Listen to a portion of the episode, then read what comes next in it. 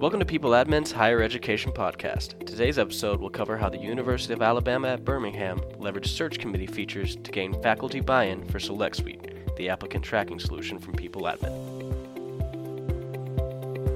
Now, for those of you who don't know, PeopleAdmin is the leading provider of cloud based talent management solutions for education. My name is Kevin Keenman, and recently I had the chance to see Janice Ward, Faculty Affairs Manager at UAB, deliver a presentation at PeopleConnect, which is PeopleAdmin's annual user conference. During the presentation, she explained why her institution decided to implement Select Suite.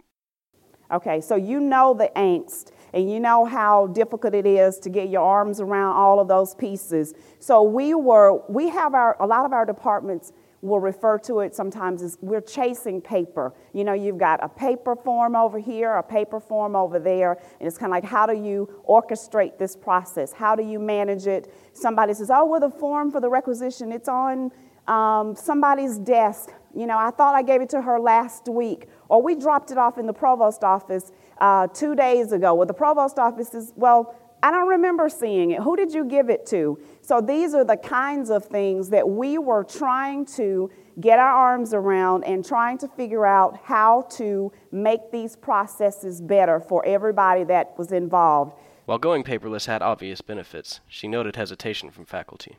Faculty can sometimes be reluctant to get on board just because, for various reasons, whether it's a little bit of apprehension about engaging with the new tool or uh, uh, apprehensions around technology or just change resistance in general. To manage that reluctance, Janice and her team sought feedback from faculty to learn about their objections and how to best address them. So, as I said, we engaged with our faculty at all steps in the process early and often.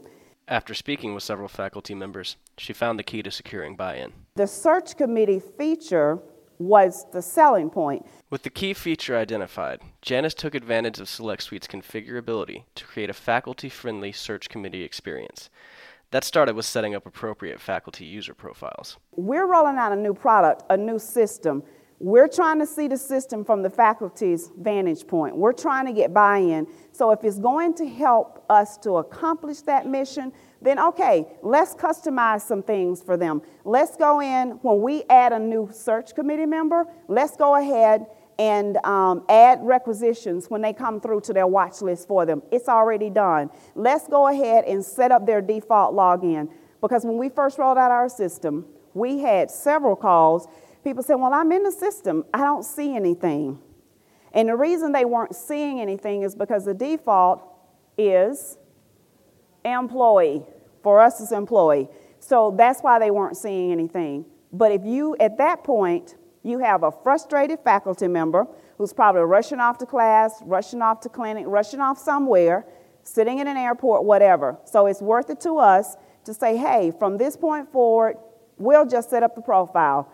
As if, if your primary role in the system is going to be search committee member, just go ahead when you set them up as a search committee member, make that the default. When they log in, they don't have to think about it, they don't get confused, they don't call you, and they've got a good experience. Then she created department specific auto generated email templates. If it helps to get my biology department, one of their search chairs, to use the system, if it helps to create a customized email, a no thank you but thank you email to go out to an interview not hired candidate, then we create those customized emails for them so that those are in the system. So that's been a tool that we've been using as well. You know, it takes a little work on the front end, but once they're in there, they're there.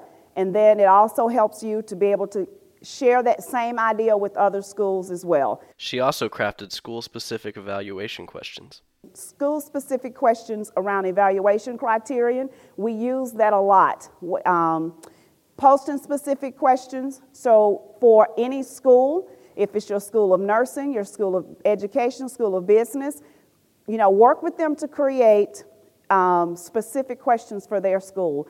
So, any department in the School of Nursing, if nursing has a standard set of questions that they want all of their candidates to be evaluated on, their whoever's doing the requisition can go and choose School of Nursing. There's their list of questions. They can add it to that rec. It's already done for them. Set it up once. Yes, there's work on the front end, but once it's set up, it's there.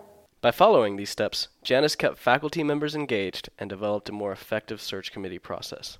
Again, it's all about getting your search committees engaged with the tool and with the process.